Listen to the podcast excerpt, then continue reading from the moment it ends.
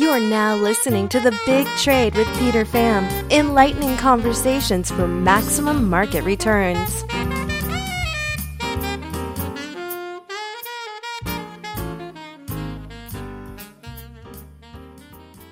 I'm here with Rick Rule, uh, chairman of Sprott U.S. Global Asset Management. Thanks for coming on, Rick. Thanks for the opportunity, Peter.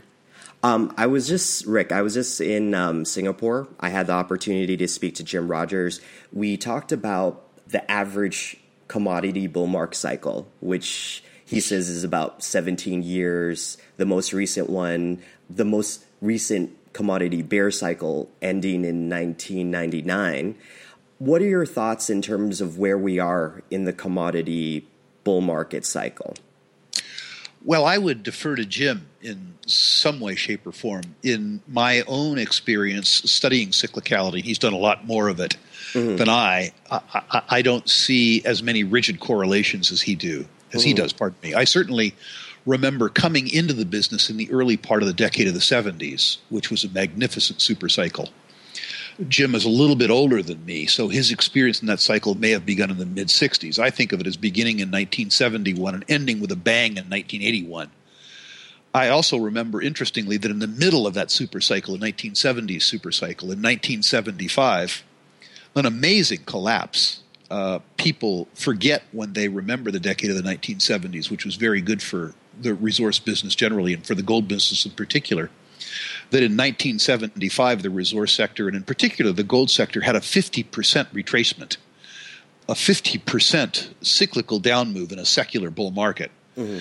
And that will, I think, perhaps put the uh, decline that we have recently had in both gold and resources generally in the context. It doesn't mean necessarily that we are at the end of a resource supercycle. It may mean that we're in the in the middle of a resource supercycle. But to be completely honest with you, a discussion of resource cyclicality would be better had with Jim than with me. I'm um, more of a credit and securities analyst than I am an economist. Right, right. Yeah, it was just interesting as a side note. He did he did kind of indicate to me that it was near probably the end of it rather than at least at the beginning. That's right. that's kind of like the the takeaway I got from him. Mm-hmm. Um, Rick, you also mentioned a lot about the current uh, war that the US dollar has with gold. I should mind you for my hedge fund, my largest position is actually in the US dollar, considering the currency war that it's having relative to a basket of like other currencies such as the euro and, and the yen, for example. Can you discuss a little bit about the dynamics of, of the gold price relative to the US dollar? I know you also discuss about the impact of real interest rates and how it's almost inevitable. What, what are your thoughts about that? What should investors be looking at um, when comparing gold to the US dollar in this environment where um, all the currencies are almost effectively racing to the bottom? Yeah, it's a fascinating discussion, and yes, I, I, think your I think your last your last description is the most accurate. We are engaged in a race to the bottom, and in that particular race, thankfully, the U.S. dollar is losing.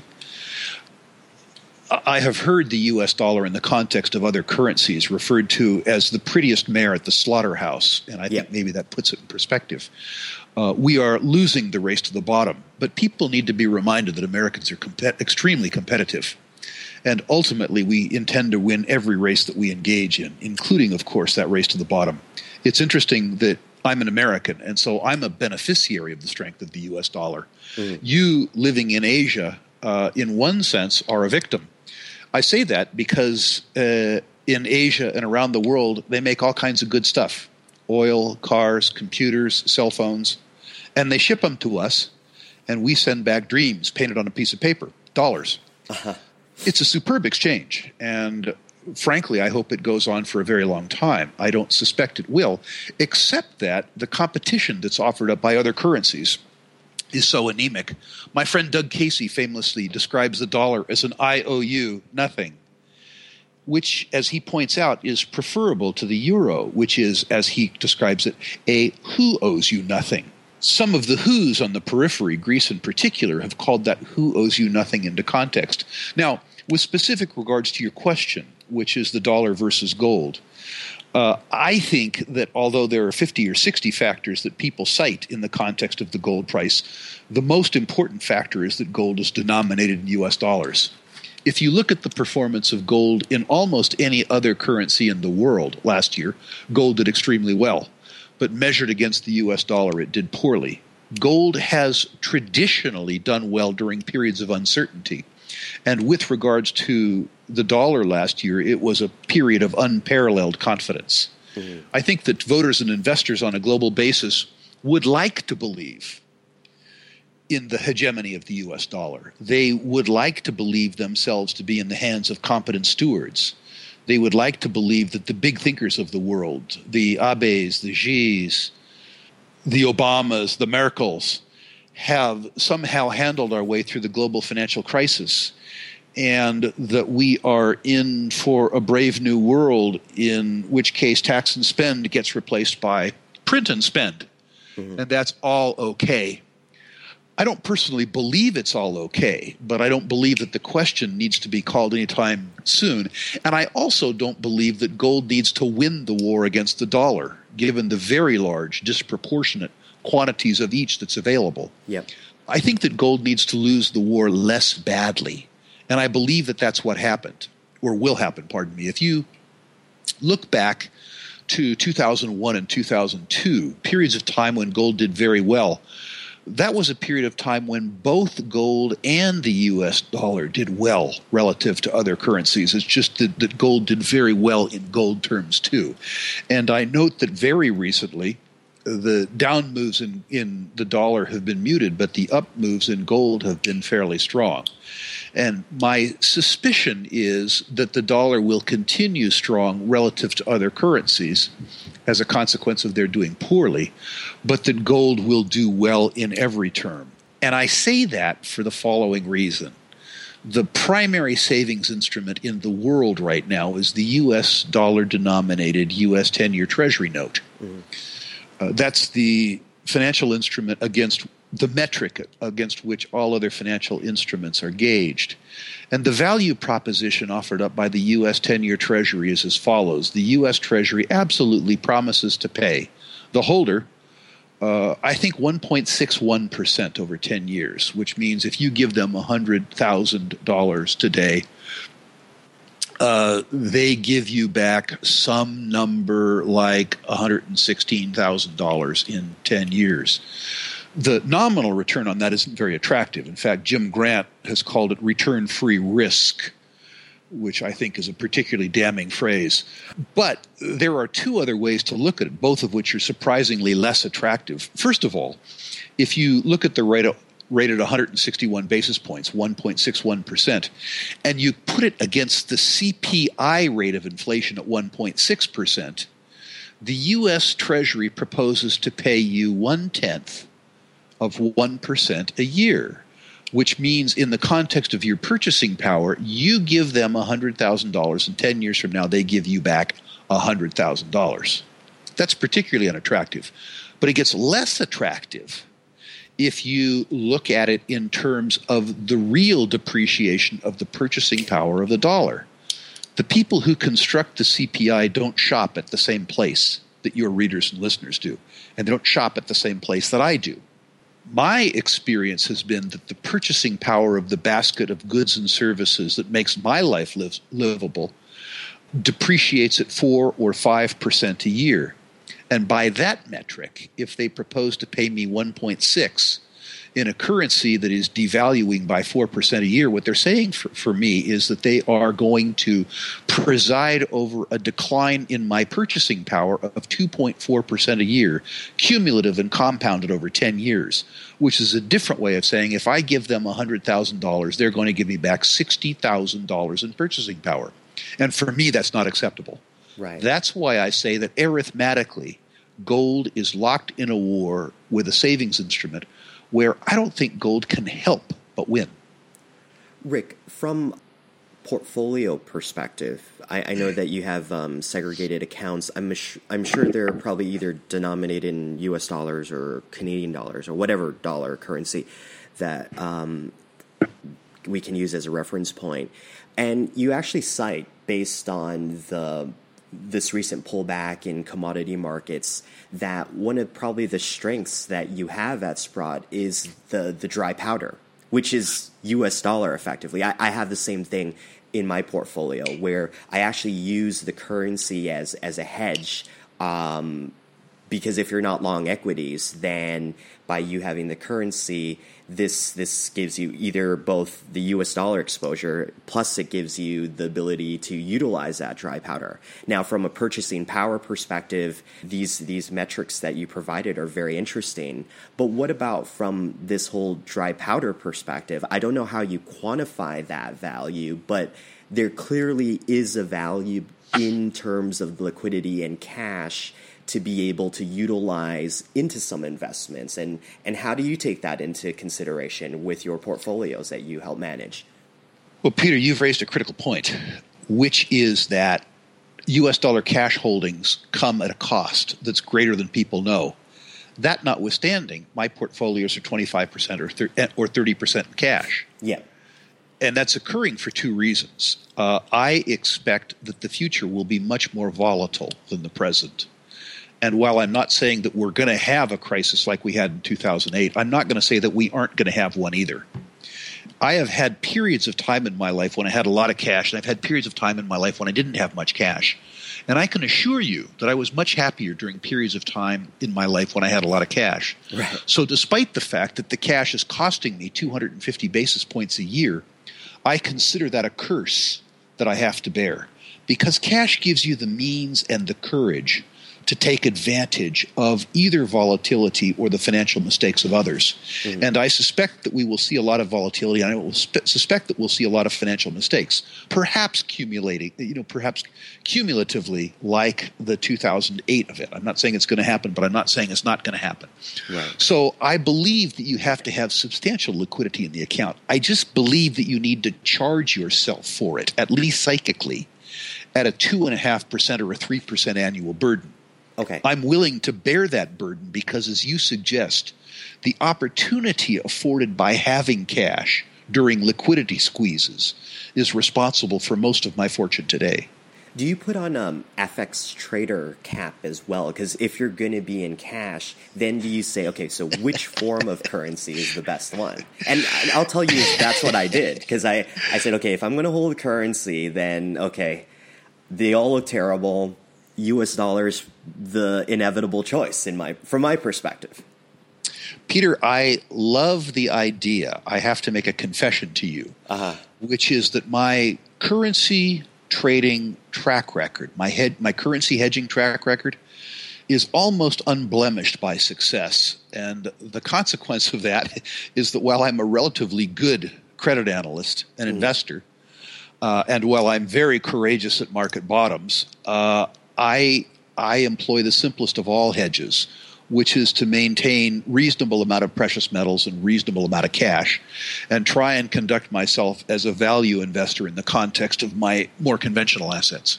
Okay, very reasonable. Rick, I- I'm sure you're following this as well as that.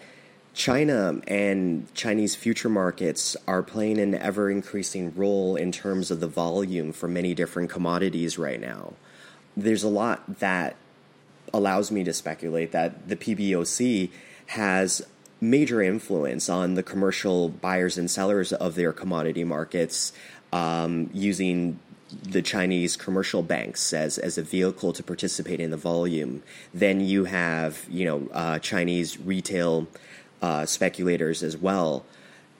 It's coincidental that Chinese is also the largest importer or user of many of these commodities.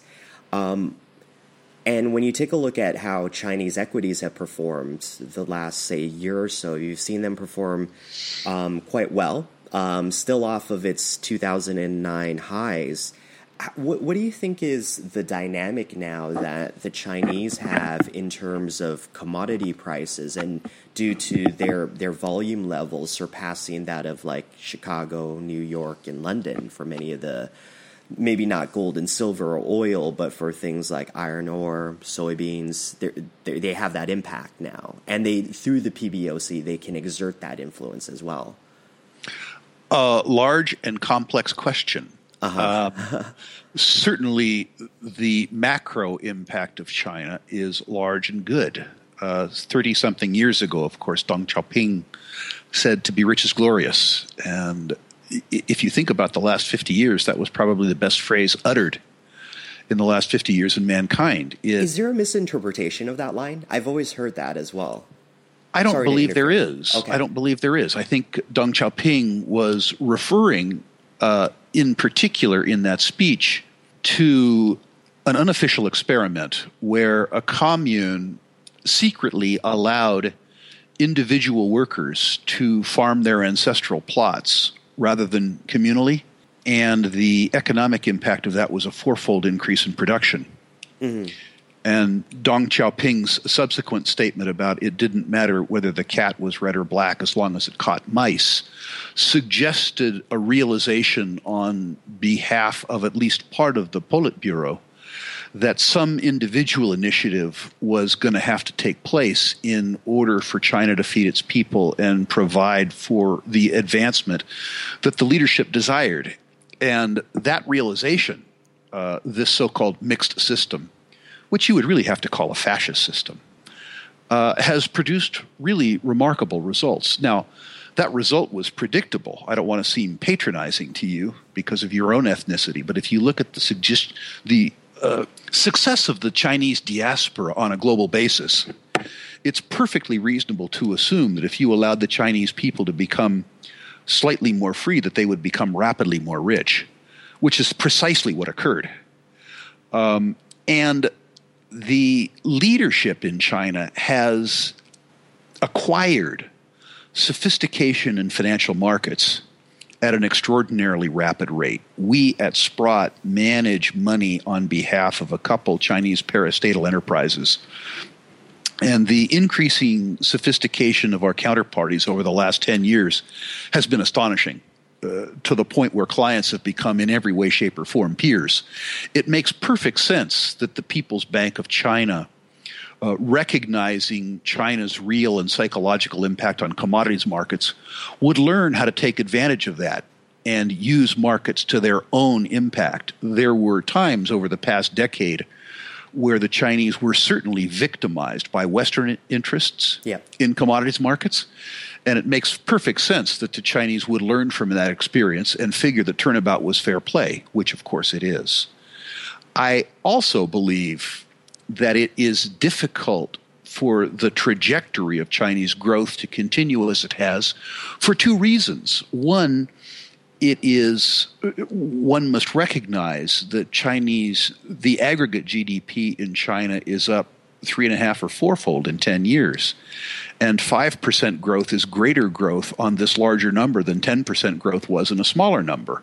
It's very difficult to grow progressively larger numbers by the same amount. The second thing is it's increasingly difficult for the small number of people that actually run China to run an economy that's growing as rapidly or an economy that has more and more and more power centers. So the ability of the center to manage without the feedback loop of a real market is increasingly more difficult. And I think the distortions that you're seeing in the Chinese market are really a function of 10,000 people trying to rule 1.2 billion people or 1.25 billion people without the very messy feedback that you would see in a freer market. And my suspicion is that some of the increase in the equities prices in China is due, one, to their having been probably oversold, but also due to a realization in China that there was both mis and mal investment as a consequence of the lending binge that the parastatals engaged in. I note that there is consistent net outflows of capital from China, despite the very large inflows of foreign direct investment into China. And that would tell me that the people in China that are generating substantial economic surpluses are not convinced that the near term problems in China are over. Long term, I'm still very much a China bull. Uh, I'm a China bull I think because of Chinese culture, because of the tradition in China of saving, because of the tradition in China of education, and because the senior people running the Chinese institutions that we come in contact with seem genuinely concerned about improving freedom in China and increasing the lot of the Chinese worker. Uh, and so I suspect that the situation that we see in front of us is a two or three year hiatus, uh, but one where the economy in the longer term is still very much on track. Just a comment to that, Rick, is that um, I, I, know a lot of people in the West often refer to like the miracle of, of China to ex- some extent. And you mentioned a very um, important point in which despite the the capital controls that still actually exist in these economies, you're seeing a lot of at least individual retail capital um, leave actually to the west. And and probably a great example of that is the emergence of um, EB5 programs the ability for um, individuals in Asia to acquire citizenship in um, countries like the U.S. and they're willing to pay up quite a bit of, bit of um, money to do so uh, to obtain uh, I guess it's uh, initial uh, resident status uh, initially which hopefully can turn into U.S. citizenship so I think one of the interesting perspectives. This is more of a comment than anything else, but it's it's more about that. I, I get a sense that Asians are still very jaded about the institutions there throughout Asia there's quite a big mistrust actually for China. You can clearly see that within the activities of um, the South China Sea the land grabbing. So so despite the the miracle and wonder of that and despite its continuously opening up, um, you also get to see the sense that look, if people are going to get uh, any kind of windfall, for example, there's still a preference to go to the West and and reap a prosperous life from from that perspective. I'll give you one interesting anecdotal story. Is that despite being productive and being able to have like a job, making a lot of income, what many people are willing to sacrifice is all of that in order to have an idle um, life in North America to some extent. So, just an interesting observation I thought I'd share with you. I think that's accurate, and I, you know, I, I, I might say that a person in today's world of any ethnicity, uh, giving the given the increasing increasing political politicization of the world and the increasing envy evident in the world, probably everybody needs to do something to diversify some of their wealth internationally. Uh, my definition of political risk is that the riskiest government that you're confronted with is the one that's closest to you. And, you know, as a consequence of that, uh, my wife and I have certainly legally diversified our portfolio around the world. And one wouldn't expect modern Chinese to be more trusting of their government than I am of mine. The I, in addition to living in the United States, I also live in Canada, and I uh, own a condo in downtown Vancouver in a building that was newly constructed of red marble. Red being useful for marketing in China, and probably 60% of the units in the building are owned by Hong Kong or mainland Chinese and mostly unoccupied. Uh, if you will, sort of a bolt hole in Canada, which I think is intelligent for people of any ethnic or political origin. Yeah. Yeah. So, Rick, prior to the decline of um, oil prices recently, I know that you were very bullish on uranium. I, I guess my question is this: is that now with the decline of some of these major commodities, where, where does a, a commodity like uranium fit into, say, your buy now lists. Do are you going to start now to cue what's happening in the oil sector space and take a look at the implications of the contagion factors of uh, what's happening in oil as uh, a priority over uranium. Um, as you know, capital is limited to some extent. Maybe not for guys like you, but it, it might be limited, and you got to assess each opportunity cost to some extent the answer is that uranium is relatively less attractive for two reasons. The precipitous decline in uranium prices that occurred from an $80 level, which is probably a market clearing level, was really a consequence of Fukushima. Yeah. And the inevitability of restarts in Japan was partially predicated on $90 oil, but more importantly, on $18 per MMBTU liquefied natural gas. The consequence of the drop in oil prices has met a drop in the price of liquefied natural gas, which takes some of the pressure off of Japan mm-hmm. to restart their nuclear plants. From a geopolitical point of view, nuclear power is still critical to Japan because J- Japan has a political um, policy of uh, energy security. And nuclear power is so efficient relative to the volume of the fuel that it's the only form of energy that Japan can meet its stated goals of having five years of supply on Japanese soil from. It would take too much coal, it would take too much natural gas. Uh, the only way that they can solve their political problem is with nuclear power. But the pressure is off of them. And the pressure is off of them because there is a global shortage of demand. Mm-hmm. Uh, what we see in uranium and what we see in oil isn't really a supply problem, despite what you meet, might read about in the press. It's the fact that demand is anemic. That's why you see a 40% decline in agricultural prices. It's why you see a dollar off the copper price. It's why you see $50 off the oil price. Until the economic recovery that the recovery in equity prices is predicated on occurs a real recovery, not an interest rate led recovery, but a recovery that sees income, disposable income, real incomes of workers increase, you're going to see soft energy prices, and that's going to soft, mean soft uranium prices too. Interesting. I, I, know you're spending a lot of time in, in Calgary as well. I, I'm assuming participating in potential oil sands related projects.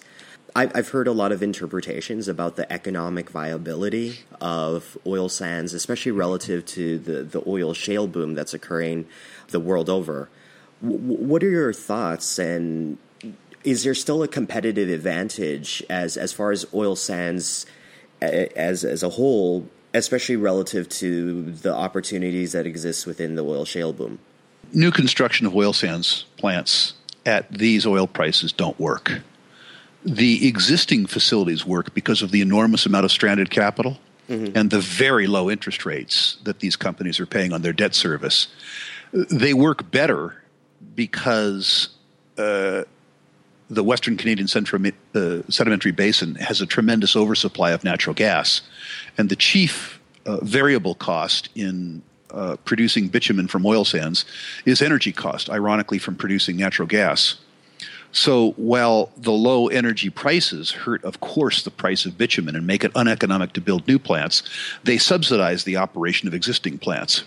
Back to your relative question, or, back to your question about the relative merits of unconventional production, shale production, versus oil oil sands production. Uh, the shale production is much more economic because of the lower capital costs associated with it and the quicker time to production. We are seeing, even at today's uh, energy prices, uh, highly attractive economic propositions in some of the better, oilier shale formations, both in the Western Canadian Central you know, sedimentary basin and also in the United States, uh, which says something to the uh, incredible economics that have been generated as a consequence of this new technology. And, and, in terms, I've I've also heard you discuss about how currently with some of your funds you're acting more like um, a lender, and I know you're a big proponent of the intelligent investor, and one of the key merits of of um, the intelligent investor, or at least if if you're a Buffettologist as well as concepts like economic goodwill, looking for the most, I guess, uh, efficient kind of business to do or to invest into. And as you've indicated before as well, resources tend to be very capital intensive. So uh, w- what I'm observing is that.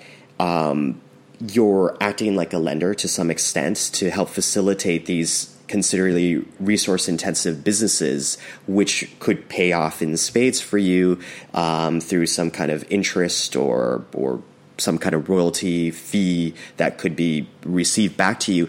Is is that the as far as a kind of like a model, economic model, or business model for investing, or even looking for businesses that are replicating a, a similar model to you, do you find that to be probably the most capital efficient um, method to enter the resource space? I know there's companies like Royal Gold that act like a kind of like an investment banker for the space, or Silver Wheaton is that more compelling to you when you're discussing about best of breed or you're saying that investors should be looking like getting into these the resource space directly by investing in these capital intensive businesses if it makes sense well one would be that my background is really as a credit analyst right so i'm comfortable as a lender the second is that current market conditions as far as i'm concerned uh, favor lending opportunities to equity opportunities. I think that's going to change, but I, I can't tell you what it's going to be. Uh, the third is that uh, the lending op- the lending opportunities that Sprott engages in are bridge and mezzanine financings. In effect, we create our own junk debt. Right. When I use the phrase junk debt, you need to remember that the worst debt is better than the best equity on any individual balance sheet. At the Sprott level, over the last three years, I think we've generated a 15% internal rate of return in natural resource lending. During that same period of time, the Toronto Stock Exchange Venture Index is off by 83% in nominal, in nominal terms and 90% in real terms. So, over three years in a market that's generated a negative 83% return over three years, we've generated a positive 15% cumulative and compounding return per annum which says something to the about the efficacy of a portfolio in current market conditions uh, generated by intelligent lending operations. The reputation I enjoy in natural resource investing circles is really a consequence of equity operations during two different points in time in my career the bear market bottom that occurred in 1989, 90, and 91, and the bear market bottom that occurred in 1998 through 2002. So I would expect that I will ultimately enjoy better returns from being an aggressive uh, equity investor in the context of this market. But for right now, the ability to generate in an extremely bad market uh, very nice mid-teen internal rates of return is pretty attractive. Rick, are you implying that for the do-it-yourself investor, that look relative, especially to you and and Sprott, there's a clear competitive advantage from that perspective? Is is there even any competitive advantage from from a say for example a person listening right now as as a retail investor where they're not able to negotiate where that's they correct. can participate from in the capital that's structure. correct. I, I have a huge advantage over them. Most retail investors that would participate in this market would participate by be, by buying junk bonds, which were created by Bay Street or Wall Street that favor the issuer, not the investor we recently did a survey of 52 junk bonds in North American markets, and we found that the covenants were so ridiculous that we could only invest in two out of 52.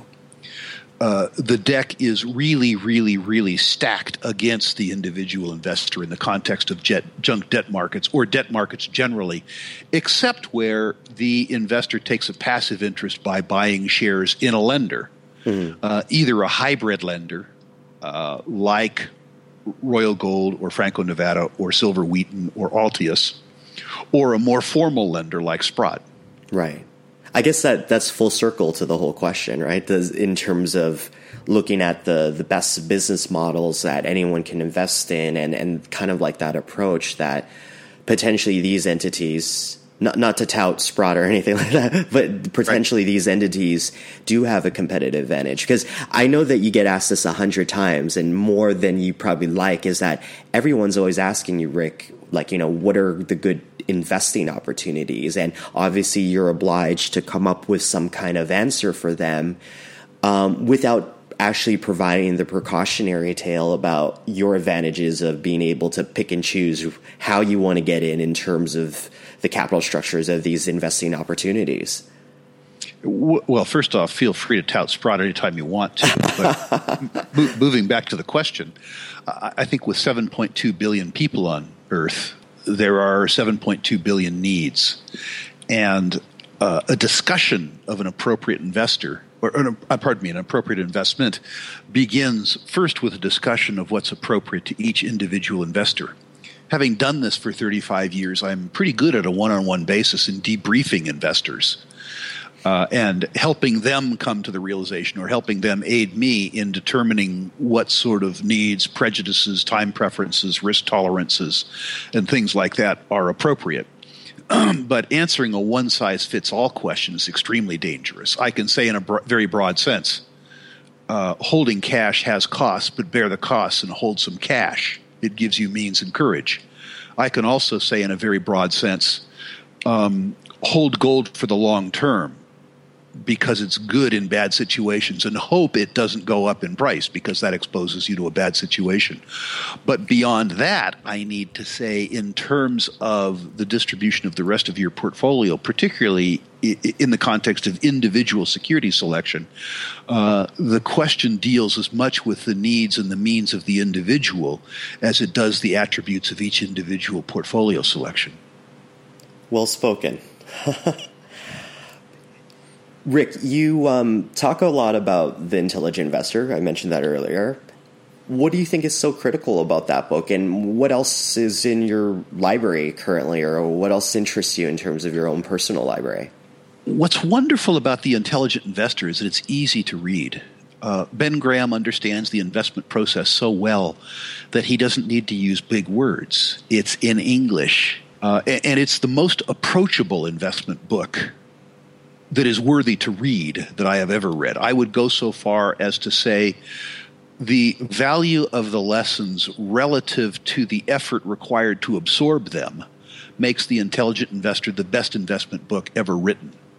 We're talking there about the are, original copy, right? Not like the the new modern prints where there's so many different prologues. Is that is that correct? Uh, y- yes, I think that's the case. Although some of the prologues are very useful because they put the lessons in recent context. Mm-hmm uh, they're sort of annotated versions of um, Graham, which is useful. I'm like every other analyst I know, particularly attracted to two parts of the intelligent investor. One is the margin of safety, mm-hmm. um, which I think is useful, and it's it's useful in your own portfolio too. Building a margin of safety personally with cash and gold is useful, but finding businesses that have margins of safety through durable competitive moats through good balance sheets, through reasonable operating margins, is very important. Getting away from that, that is moving from an investment operation, I would describe investment as um, the allocation of capital with the expectation of a return of capital employed, to a, a more speculative activity in which I think an investor acknowledges risks to that very capital in terms of in return for increasing potential returns on capital employed, uh, involves going farther and farther and farther from that acceptable margin of safety. The other lesson that's critical in Graham is the whole chapter on Mr. Market, which I think is the best chapter written in investment history, where Graham talks about you being in partnership with the mythical partner, the market, Mr. Market, who is a manic depressive one day comes to work elated about the, biz- the business that you have with him and is willing to pay you twice what it's worth, and another day comes back in the depressive side of the manic depressive and is willing to sell you that business which you understand at half of what it's worth. And Ben Graham, uh, describing your obligation to yourself and your family, not to be taken in by the manic depressive nature of your business partner, the market as a whole, but rather to use that manic depressive swing to your own advantage. Uh, and I'm not suggesting that the listeners to this take this Coles Notes version of Intelligent Investor as an excuse not to read the book. It's absolutely critical that you read the book. And I think it's absolutely critical if you absorb the information easily and if you enjoy the book that you go on and you read Graham's magnum opus, which is securities analysis. I like to tell people that if they read, understand, and most importantly, employ the lessons in The Intelligent Investor, that they will make reasonable sums of money in their investment operations if they employ the lessons. I believe that investors who read, understand, and rigorously employ the techniques in securities analysis won't make reasonable sums of money. They'll become rich over time. But it's important that you don't just buy the book, you have to read the book. And you have to read the book thoroughly enough to understand it. And then, most importantly, you have to employ it on a day by day basis, which is a very difficult thing to do. Well, what do you think about Graham's ultimate advocate, Warren Buffett, and his ability to um, invest in the resource space. He, I, I, would argue, he's probably more successful at like you know uh, food and beverage businesses relative to commodities, um, or finding like iterations of of getting exposure through that, like through companies like Burlington Northern, for example. Why do you think Warren Buffett hasn't really been able to implement as as much success as being basically following Graham's gospel to some extent um, in the resource space.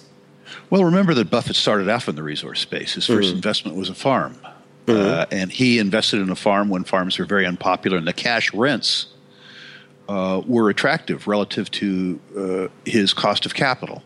What Buffett discovered, really, as a consequence of the extraordinary success that he enjoyed, was that he had to re- earn uh, consistent returns on very large amounts of capital. His current challenge, I think, is deploying somewhat in excess of $350 billion in capital, mm-hmm. which is a challenge that I unfortunately don't share with him. And uh, Buffett believed for a substantial part of his career that he didn't want to be involved in capital intensive cyclical businesses as a consequence of the need to return consistent returns on capital employed. What Buffett has discovered very recently over the last 10 or 15 years, both in the reinsurance business but also in his investment operations, is his ability to deploy capital in capital intensive businesses and I dare say cyclical businesses gives him a durable competitive advantage. And you have seen uh, over the last three years investments in business like Sinopec, ConocoPhillips, and Burlington Northern, which is a resource company and drag uh, the fact that he has uh, varied his investment stance very substantially. And he has begun to employ contrarian strategies in capital intensive cyclical businesses at a time when he wouldn't have done it. In fact, I would suggest to you that his willingness to uh, buy building products businesses and the mobile home business in a, a, period of very difficult real estate transactions says that he is increasingly willing to use his access and his low cost of capital as a competitive advantage in the very capital intensive and cyclical businesses that earlier in his career he would have avoided.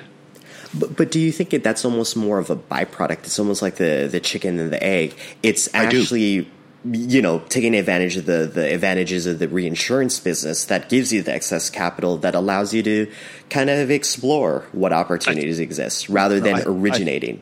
I, okay. I think that's absolutely true. I think that the foundations of Buffett's fortune were decisions like Geico yeah. or Coca Cola, where he understood the fact that people weren't paying enough intangible uh, uh, uh enough attention to the cash generating power of the intangibles uh, and, and, finding mispriced assets. The other advantage that Buffett uh, has, and I think this is a wonderful advantage, is that despite his exhortations that all of us should pay more tax, because his operation, which is in effect a hedge fund, yep. is wrapped up in a supercat reinsurance wrapper. And because he can set his loss reserves at almost any number he wants to, pr- provided that he doesn't dividend out his reserve, Mm-hmm. While he tells all of us he, that we should pay more tax, his own tax bill is ironically very, very, very small. Mm. And if you look at an investor that is as successful as Buffett over 10 years, where the hedge fund investor is taxable and Buffett, as a consequence of operating in an insurance wrapper, isn't taxable, that's an enormous advantage uh, to the self professed tax advocate. He's, uh, in addition to being brilliant in every other facet, he is brilliant talking his own book and uh, diffusing criticism of his enormous wealth by saying the rich should pay more taxes, while he, of course, structures his life to avoid the same. On that subject of, of taxes and, and regulation and capital controls, one of the big trends that I'm observing, and I'm sure maybe you've observed this as well, is the the ever larger presence of oligarchs and how it is becoming an economy for plutocrats and technocrats, and which is advantageous for these multinationals. And I've seen after 2008, after the oligarchs were able to consolidate more, you know, you have mergers like Bank of America, Merrill Lynch, which a few years ago might not even be legal. Um, but then you have regulation, you got FINRA, FATCA. It, it seems to me as if that whole theme of the divide between the rich and the wealthy is becoming ever more so transparent. And what's actually becoming a big factor of this is is that now that the oligarchs have been able to obtain what it is that they need to obtain, um, it seems as if all the regulation is making it more difficult for anyone else to take advantage of those opportunities that exist in the economy. Where I'm heading with this is basically if we were to create the next Warren Buffett or Rick Rule and we, we were in a laboratory trying to create that person starting from the beginning what opportunities do you think would exist especially for an an upstart from some perspective? Because maybe you might be able to have gotten into reinsurance say during the time of Buffett maybe less so the opportunity now due to all of this consolidation roll up that's happening and I know you see it in the oil space because you're seeing the effects of contagion, how it's affecting even the banks, for example. But okay, so where's the opportunity and how can you actually maneuver? I, am asking you, Rick, to be reborn again and, and say how you would navigate in this new environment if you had to start from the beginning. Well, probably I'd do what you did, first of all, which is emigrate from North America to Asia or perhaps to the Middle East. Uh-huh. Uh, I think the level of social envy in emerging markets is less extraordinary than it is in developed markets. Uh, I would encourage any young person to do what I did, which is to find something that they absolutely love and, in fact, would do for free if it didn't pay so well. Uh, the way that you increase your wealth is by increasing the utility that you offer other people. And mercifully, the political class doesn't have the ability to legislate away opportunity. There are always crises. Uh, which, as an example, they can't legislate away. Now, the truth is that as the world becomes more politicized, uh, entrepreneurs, even entrepreneurs as small as myself, have to pay attention not just to markets but also to politics. Uh, it is true, as Mencken says, that uh, elections really are merely advanced auctions of stolen property. And the oligarchs that you describe, or the corporate classes, are certainly the high bidders in those circumstances. And there is uh, certainly client capitalism in every market of the world.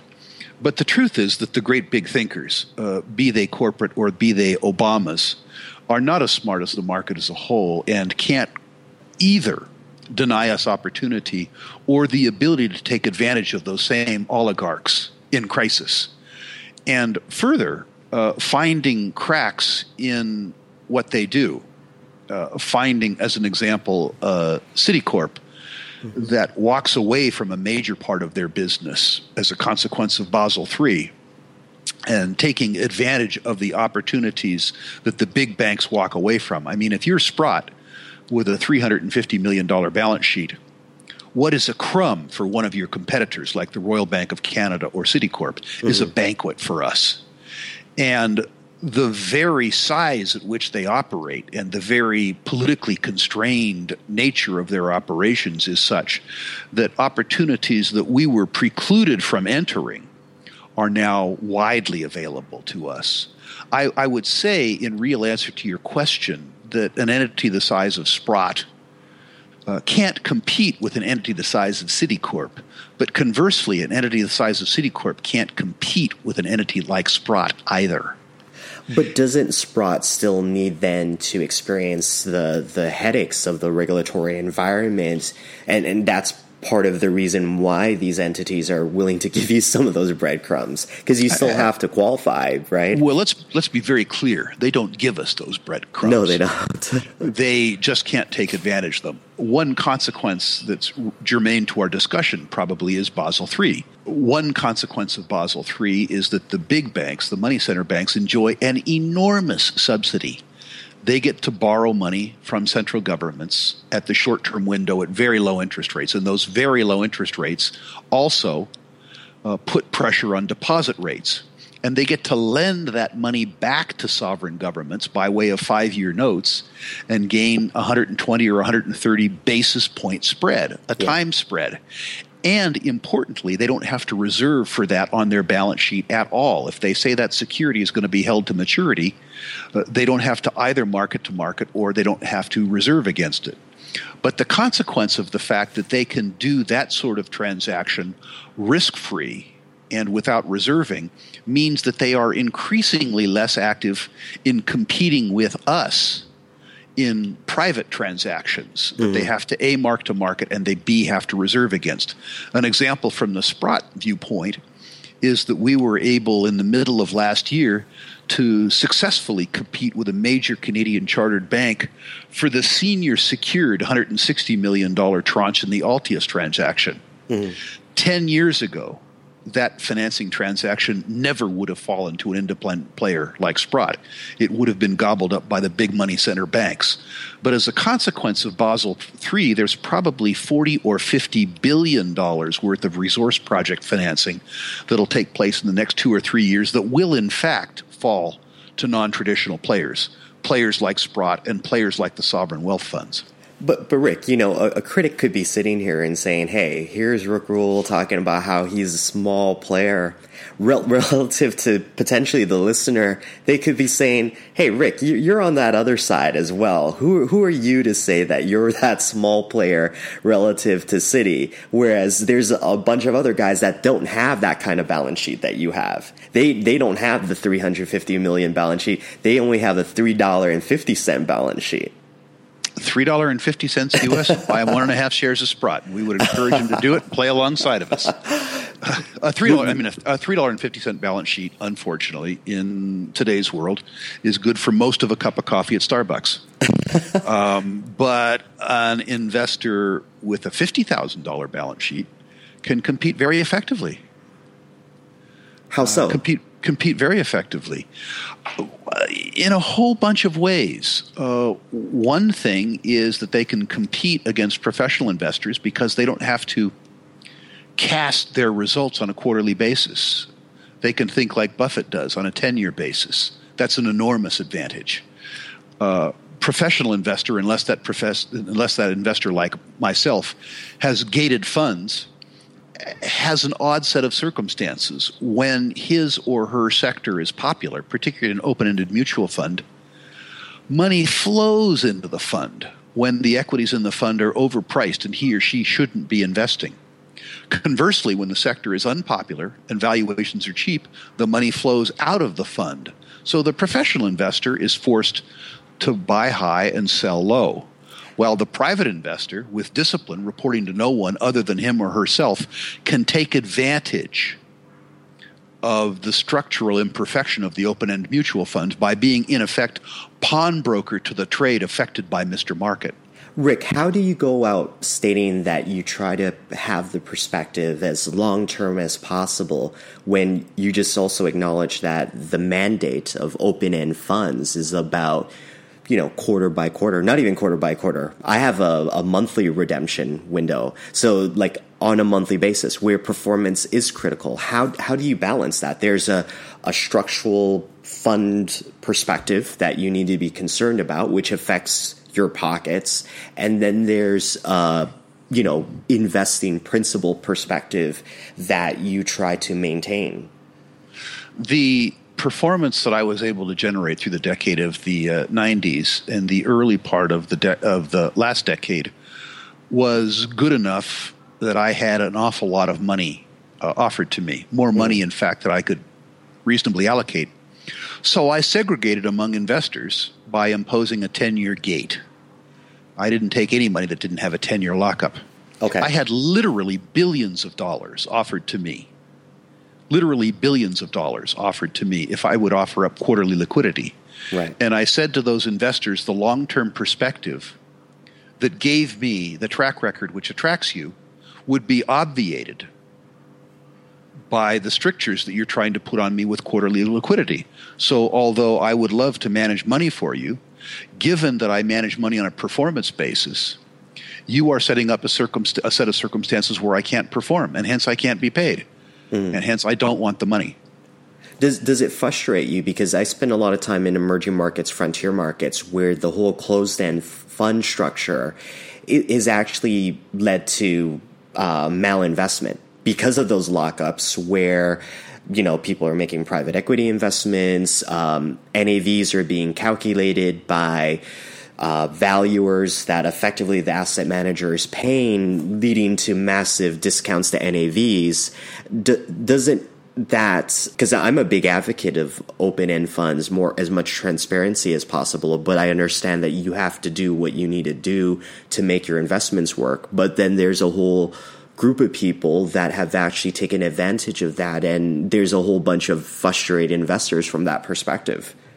Well, there's scumballs in every investing activity. Yeah. And uh, a fund manager, be it a hedge fund manager or a closed end fund manager, that can put in their uh, bylaws or articles of incorporation valuation standards that are antithetical to the interest of uh, investors is a criminal.